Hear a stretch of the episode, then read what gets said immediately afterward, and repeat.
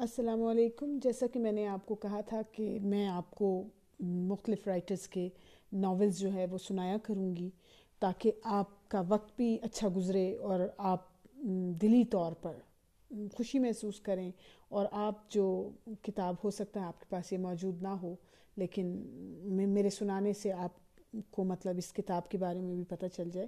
تو جو میں نے سب سے پہلا ناول جو ہے، جو آپ کے لیے میں نے سلیکٹ کیا ہے، وہ عمیرہ احمد کا دربار دل ہے۔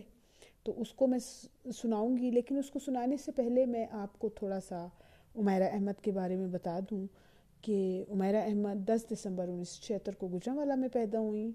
انہوں نے اپنی ماسٹرز کی ڈگری انگلش لٹریچر میں مرے کالج سیال کوٹ سے مکمل کی۔ عمیرہ احمد نے لکھائی کا آغاز بہت کم عمری سے شروع کیا۔ ان کو جس کتاب سے بہت زیادہ شہرت ملی، وہ ان کی دو ہزار چار میں پبلش کردہ ناول پیر کامل ہے۔ اور اس ناول سے ان کو بہت زیادہ شہرت ملی۔ اس کے ساتھ ساتھ وہ ناول نگار تو تھی ہی، انہوں نے بہت سارے ڈرامے بھی لکھے۔ ان کا جو لیٹسٹ ڈرامہ ہے، الف، جو کہ جیو ٹی وی پہ پیش کیا گیا، بہت مشہور ہوا۔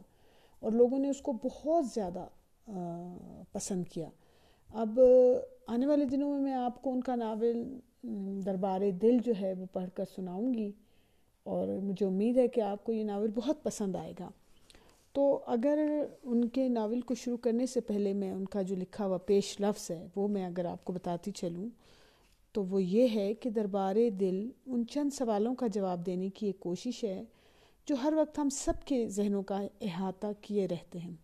ایک چھوٹی سی غلطی سے شروع ہونے والی یہ کہانی دو کرداروں کے لیے ایک بڑا پچھتاوا بن کر سامنے آتی ہے اور ان کے اس کرب کو محسوس کرنے والے ہم میں سے بہت سے لوگ ہیں جو اپنی تمام زندگی آخر اس کام میں اللہ کی کیا مصلحت تھی کہ پیٹ سینٹنس کے ساتھ گزارتے ہیں۔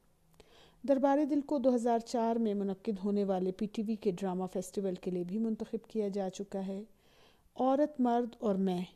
میری پہلی غیر مطبوعہ تحریر ہے جو کسی ڈائجسٹ میں شائع ہونے کی بجائے پہلی بار ایک کتاب میں شائع ہو رہی ہے۔ اپنی اس تحریر میں میں نے عورت، مرد اور شیطان کی مسلط اور ان کے باہمی تعلق کو روایتی انداز کی بجائے ایک نئے انداز میں پیش کرنے کی کوشش کی ہے۔ یہ عمیر احمد کا پیش لفظ ہے اور اس ناول کا جو پہلا باب ہے، اب میں اس کو شروع کرتی ہوں۔